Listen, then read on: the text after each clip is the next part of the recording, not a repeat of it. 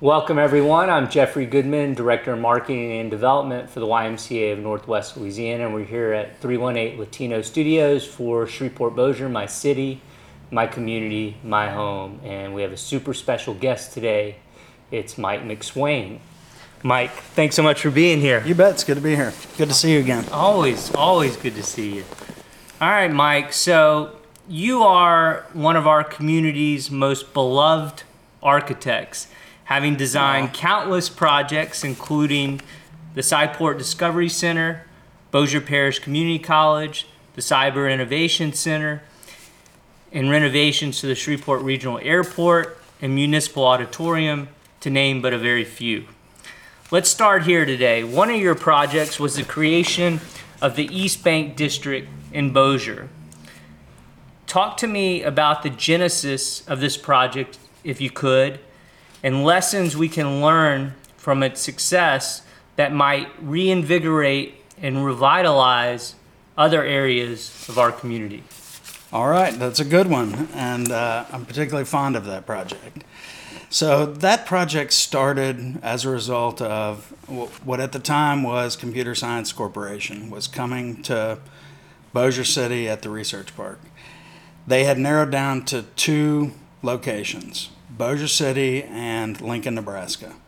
And they asked, uh, after they chose Bossier for all the reasons that they had, the city leaders went to them and said, tell us why Lincoln was important, and it was in well, we were we were in top two with them, and they talked about um, the, its location and the Haymarket district and some of the attributes of Lincoln that really appealed to their workforce. And the city leaders, uh, after the project was started for CSC uh, at the research park, they said, why don't we study if we could replicate some of that because they're saying their workforce needs this.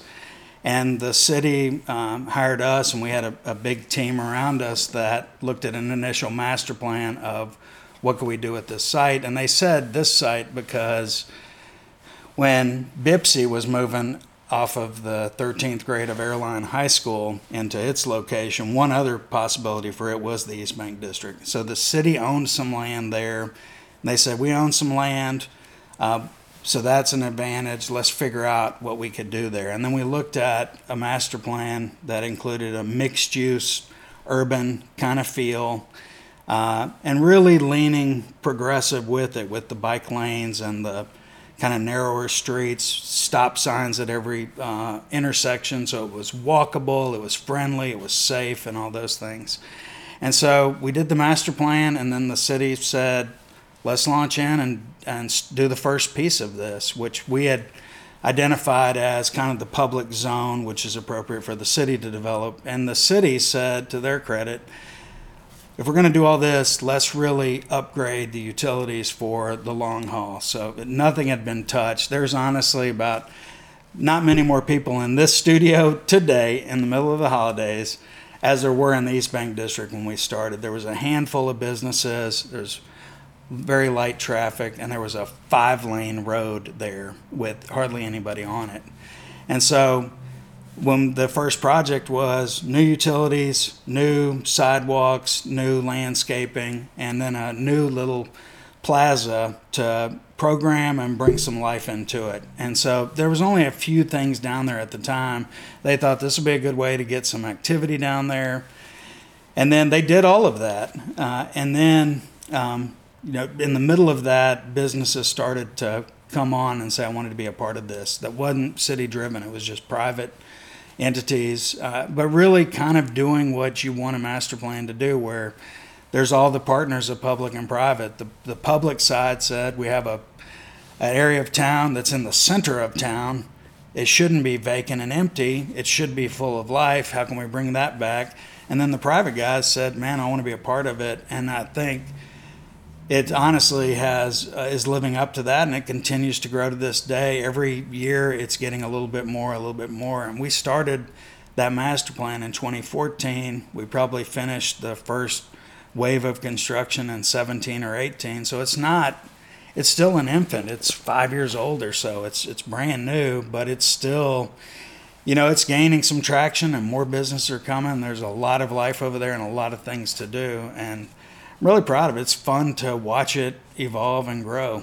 Uh, and and major just major lessons we can learn from that. Looking at it, going, yeah. you know, this is why this is so successful. And these are things that we should stick in our back pocket as yeah. we approach other areas in our community. I mean, I think the biggest takeaway for me is you, you just, and this involves the whole community. It's scary, it's expensive, but it's worth it. Design matters, and it matters to have quality places that we enjoy being at, where we're communal beings and we like to be around people, and we should create these safe places where we can be around each other and enjoy life. And but it takes risk, and that's the takeaway for me is it, it is expensive, it is risky, but that's what cities have to do. That's what growing communities need to do. That's what we all need to do. And I, I feel like a lot of times we're scared here. It's different. We've never done that. And it just gets paralytic to this community. And it's, it's refreshing to see when some leaders just take the leap of faith and do it, not knowing if it's going to work out or not. And I've been doing this 30 years. You know, things don't always work out. It's all a big, giant experiment. And I think that one is one we could all look at. And I'll, I'll tell you one interesting thing when we Please. started this project. We looked at, they challenged us with doing it, and, and we had a team of, you know, uh, landscape architects and architects and civil engineers and all of these different entities and we were just getting into it and the biggest question was what other communities this size have done something like this and we really had a hard time finding communities that were it was in Bossier so we were looking for a community that was 70,000 people big doing something this grand uh, and we really couldn't find it and what we were hoping at the end of this was well maybe some other city the size of Bossier, now when they're doing it and they're looking around, they can go, man, I found one. That is us. They did it. We can do it too. Love that. And Mike, I've known I've known you for a long time, but until I started preparing for today's discussion, I had never heard the story about how you first decided to become an architect. Would you mind sharing some of that? Yeah. I, I think you were at Texas Tech in Lubbock, yep. and I'll let you take it from there. All right. So I grew up kind of around construction. My dad was a structural engineer at a design build company. I got to go to a lot of construction sites, and I saw my dad's kind of work, and I just honestly, I just was going to go do what my dad did. Uh, I didn't really think about it, uh, and and I and I loved that kind of stuff. And then I got deep into structural engineering and uh, calculus based physics and all this crazy mathematics stuff. And then one hot summer day, I was going from uh, an engineering class back to my dorm. The architecture building was in the middle, was in my way. I went through it to get some AC. I saw these drawings and models on the wall, and I walked right out of there and went to my counselor and said, "I have to do that. That's what I have. To, I'm changing to do whatever that is." and that's what I did. And I've been in love with it ever since, man. and that was 35, 36 years ago. Love it. And um, your your wonderful sense of design is not only on display for us to appreciate all over Shreveport Bossier, but you've been the architect on projects all over the world, including designing condominiums in Indonesia and a luxury estate community in China. You've done a significant amount of travel over the last 15 to 20 years. Um, my question is when you meet people during your travels and they ask you what it's like in Shreveport Bossier, what do you tell them?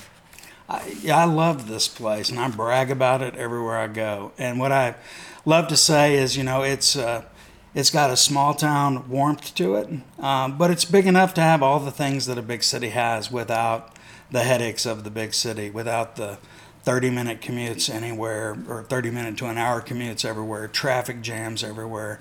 We just don't have any of that. I mean, it's beautiful, fairly mild temperatures, although today I would argue is a little cooler than uh, I was expecting this morning. Um, but we got great temperature, food is incredible here, and the people are everything. It's just full of warm, friendly people like you, your mom, your family and everybody else around us. I mean, there's a lot of really great people here.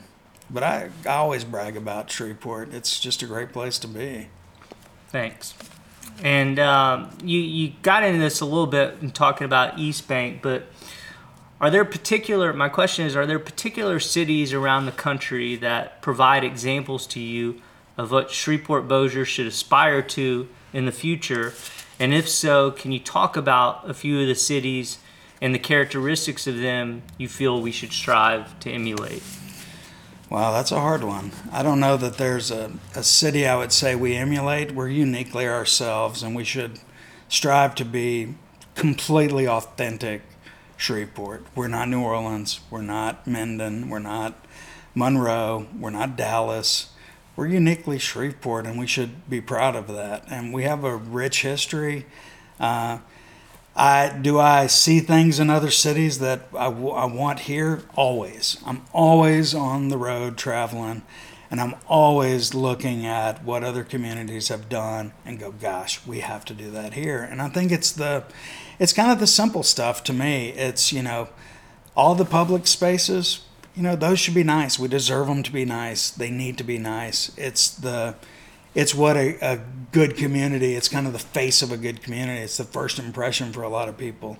That's And what we just, need. Let me just interrupt for a second. When you say public space, like my mind immediately goes to parks, but when you say public spaces, what I all are you- mean the the sides of the interstates, the sides of the the roads.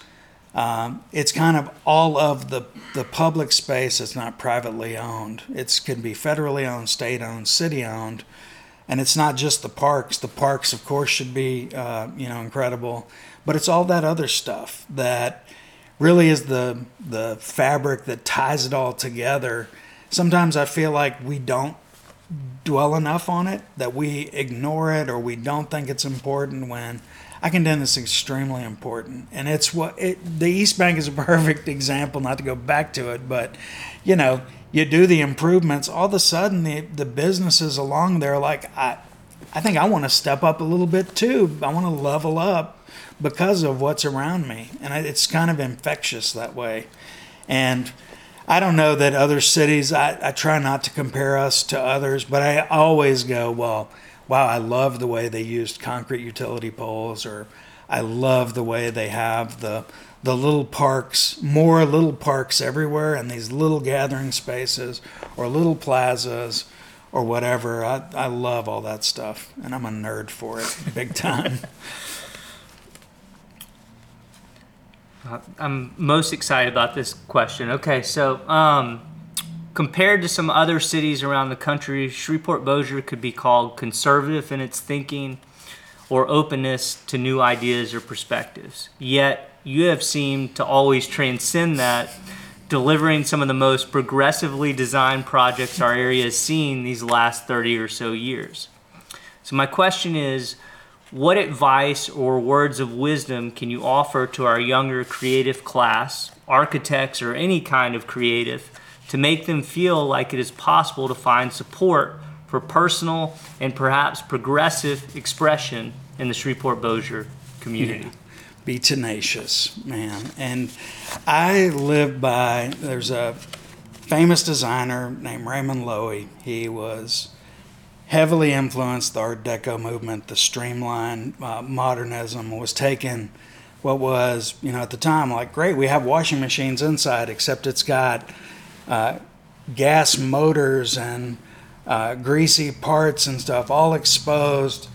And he came along and said, you know, we should, if we're going to really sell this, we should uh, put a ceramic steel uh, container around it, clean it up where it looks attractive to be in the house, and all this. He had a uh, philosophy, and I, this is my advice to them: is go as far as you can before they they shut you out altogether. Because his philosophy was the MAYA principle: most advanced yet acceptable. I think that's what you have to do in this community. Is I strive to push that envelope as far as we can, but I know that it, that stuff's scary to a lot of people. It's permanent, or they seemingly permanent. They feel like I, I need, I, I don't want to be that entity that went too far and did something that people are gonna criticize or critique over. Uh, but I've continued to strive to push. And, and the other thing I tell them is try to educate your clients too, not just force cool stuff on them.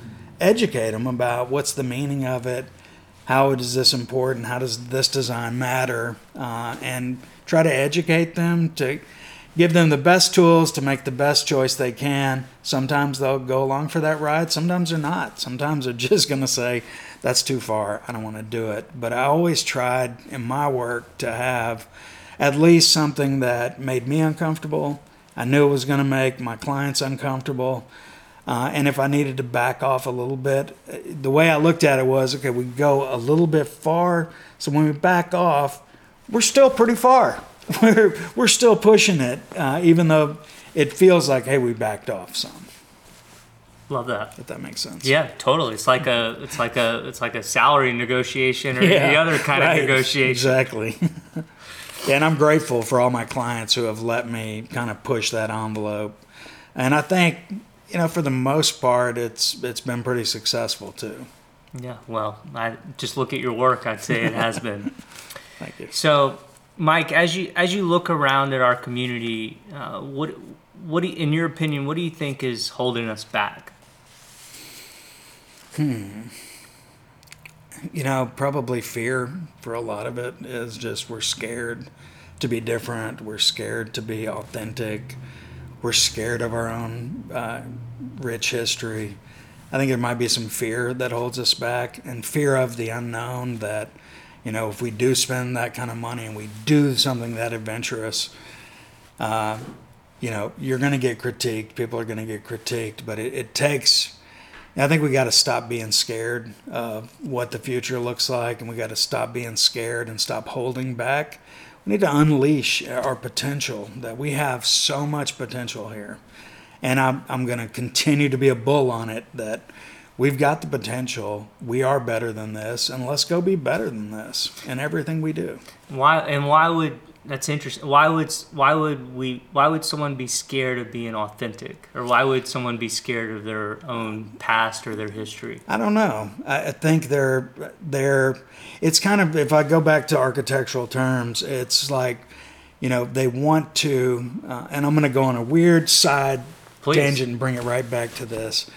So you know, in design, um, we can say, you know, we we want to be different but comfortable and then there's there's things like this that just get my goat. Like you know, we'll have uh, some clients will say, "Well, I want the the six brick, the six stone white columns, and I want the white entablature, and I want all this classic and everything." And because that's how it was, and that's how you know it. That's how it's been, and that's how our monuments in DC are, and that's how it is in Athens, and so on. Except when you rewind that clock and you go, okay, so we're mimicking the the Greeks and Europeans and all of this, but before they were uh, before they became these monuments, they were covered in color. They were covered in paint. And then if you take the column, it's like okay, the column has these flutes on it. You know that's original to the Romans or the Greeks. Well, it's not. That was that came from the Egyptians, but it was bundles of papyrus. So it was bundles of papyrus that were then bundled together that created the indentions on it that then get recreated in stone and color, and then it all fades, and then we recreate it in white that matches what it was after it all got faded. That's what I'm saying. Is it's like why can't we be? Uh, to me, it's authentic. Like let us be who we are. We're not. Uh, everything doesn't have to be this timeless classic. We are we have a robust creative community, a robust food community, a robust music community who aren't uh, just hanging on to the past. They're pushing forward. We got really great talent out here that's doing incredible things, and they're not looking back going, "I'm only going to do what we did at the municipal in 1940." So they're looking ahead, and we need to, as a community, do the same thing. Not just the creatives, but everybody else, all the decision makers in business, the titans that I feel like have a hold on some of that, that should let it go and let us be authentic and be a little bit weird, a little bit uh, but professional and uh, you know inspiring and all the things. Uh, so that's what I mean about being authentic. Don't. Uh, it's like the, there was a professor I had that said. Um, he said a good architect um, uh, never recreates; he creates, and that's what we should do as a community. Is don't let's not look at our. We can acknowledge our past and understand our past, but we got to create the future we want and and strive for that and push for that. And yeah, I'm not the only one to say this, but leave this place better because of us and for the next generations to come. That they've got a fighting chance that'll be like, it's ended up so cool and so weird and so different and so uniquely Shreveport. And I guess I guess in trying to be authentic or fear of being authentic, I mean what I hear and think about is I mean if you're authentic, then maybe you stand out and maybe you don't want to stand out, maybe you don't want to get Yeah. noticed. It's easier to just blend in so maybe But the hard thing is, if you're standing out, then you're you're gonna take the criticism because if you're standing out, it's not just fans adore you, but there's fans that don't like this, and they're gonna be vocal about it. And you've got to have the the kind of bulletproof vest that can take that heat uh, and know that it's it's all for the good. There's always going to be critics. I mean, I, I use this example that, you know, the there was a time, uh, you know, like we, I will always deliver your ice to your house. You know, I'm, I'm the ice man. I'm always going to deliver this. Well, stuff changes, man. Modern refrigeration happened. The Iceman is no more. We don't go. I, I'm still clinging on to the Iceman, keeping my stuff cold at home. We got to move on with the times. Love it. And then my last formal question, I will come back and see if there are things that you want to hit on that we haven't, but just what gives you hope, you know, just as you look around that we're we're headed in a good direction as a community. Yeah, I'm an eternal optimist, and I really um, believe Shreveport is on a great trajectory. Um, ignore the noise. There's a lot of noise and a lot of people with bad things to say. Just ignore that. There's a, so much good happening and so much great evolution happening here. It's like I said, you know, the robust creative community, this has only been growing. Uh, there's people that say, man, it was like that. It was best in the 80s, and there was a different, cool creative scene then. There's a new, cool creative scene that's happening now that's folks younger than me, uh, a lot of them that are doing really cool stuff. Uh, and I'm really hopeful that there's a lot of, of good here, a lot of people with uh, the heart in the right place that are wanting it to be cooler, be better, be more progressive in every way. And I'm, I'm hopeful that's the case, man. I want to make it the, I strive to, you know, have this place be the kind of place I want to live in too. So the work I do shoots for that as well.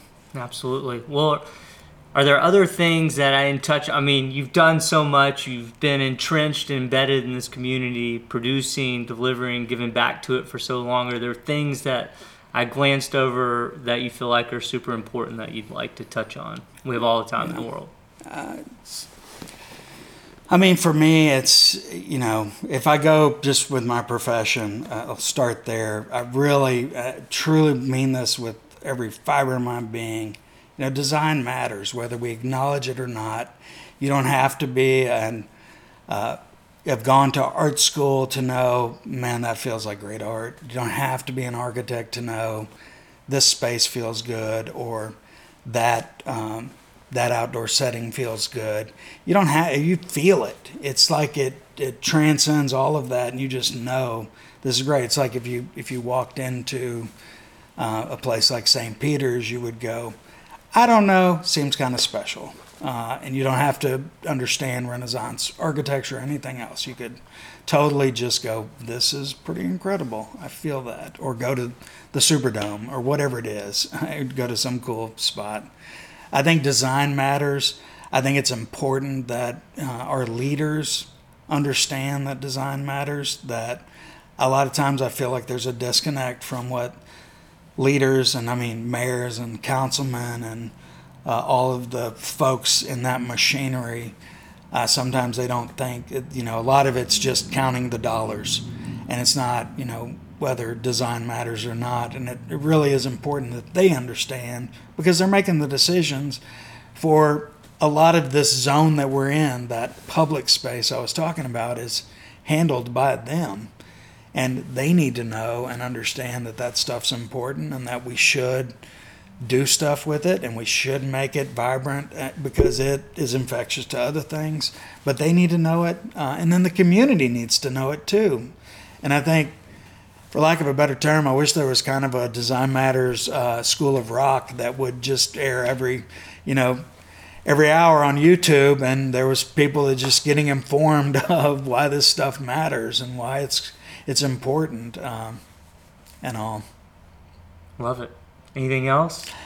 I don't know, man. I love what I do, and I, I'll tell you, you know, having worked all over the place, um, and we're still probably the bulk of our work is out of state right now, um, but having worked here for nearly um, 28 years or so, it's fun to have been a part of this experiment of Shreveport Bossier and watching it grow, and you know, you do the best you can with the clients you have and the budgets that they have and the knowledge you have as a designer. And I, I I've, it's been fun to be a part of watching it and then having to live with it. So I, I don't, you know, we sent out work this morning uh, in Pennsylvania and Corpus Christi. I don't live with it there. I live with it here, and I, I've watched them get used, get renovated, get demoed and repurposed and all of the things. And I really, truly love that and love being a part of watching it grow and ebb and flow. And, and it's all fluid. Nothing is so, you know, that's the other thing I think some of the leaders need to understand is, or, or folks that do these projects, like, it's permanent, but it's fluid. It's all changing uh, all the time. Same with any other city you go to. and I always tell people, if you drive anywhere from here or fly anywhere from here, look around because those places are going to be pretty cool and you'll see some things you'd want to bring back home with you. And I always do. Yeah, absolutely. Well, wait, you know, there's one other thing I, I wouldn't mind adding in. So, you know, I sketch a lot and I, I paint and do all that stuff. Uh, I do that. It's kind of a, an architect's thing to do that. When I was in school, I'm old enough to have had to learn everything by hand. So hand drawing, hand painting, hand sketching, all this stuff. Uh, and then as an architect, some of my heroes, you know, they would travel and they would sketch what they saw. Well, I really obsessed about it and got it to got to where I'm I'm not only like sketching this vibe, I'm I'm really taking in how spaces are being used, either inside or outside space, or whatever. I'm watching people and watching them how they're using space, and then I always kind of use that in my mental library to implement on projects right here in Shreveport. And it could be stuff I saw in Egypt or uh, Rome or in New York. Give me an wherever. example of a specific space. Uh, probably the plaza at the East Bank and looking at other small plazas in New York. So if you're around New York or Brooklyn, there's always these little parks nestled in that don't have to be great big to do great cool stuff that was kind of one of the ones over there looking at some of the small, littler parks in New York that I couldn't tell you any names of any of them because there's so many of them, but that's really what kind of the inspiration to that one was was something that's smaller in nature, could still get a decent crowd, but it doesn't have to be like Festival Plaza here. It doesn't have to be that big to make that that kind of an impact. Spaces so. that are welcoming, spaces yeah. that are inviting, spaces that are bringing people together and they're interacting right. comfortably with and them. and where uh, the two of us could go sit in there and not feel like man I'm in this giant park, or it could be a hundred people, and it, it still feels comfortable at both scales. Where you want it that small and intimate, where you don't feel out of sorts on a regular day when there's not a programmed function there. It can still be people having lunch out there enjoying it, or there could be a concert and they're enjoying that too, and it fits those instead of being, well, it's like Festival Plaza. Nothing against it. It's it's got its purpose, but it's a big purpose. Even if it's farmers market, that's still a pretty big purpose. Uh, and then the revel is you know really big purpose that it has that was more for everyday and smaller type events. Yeah, makes but total sense. Anyway, I just try to catalog those things mentally when I'm traveling.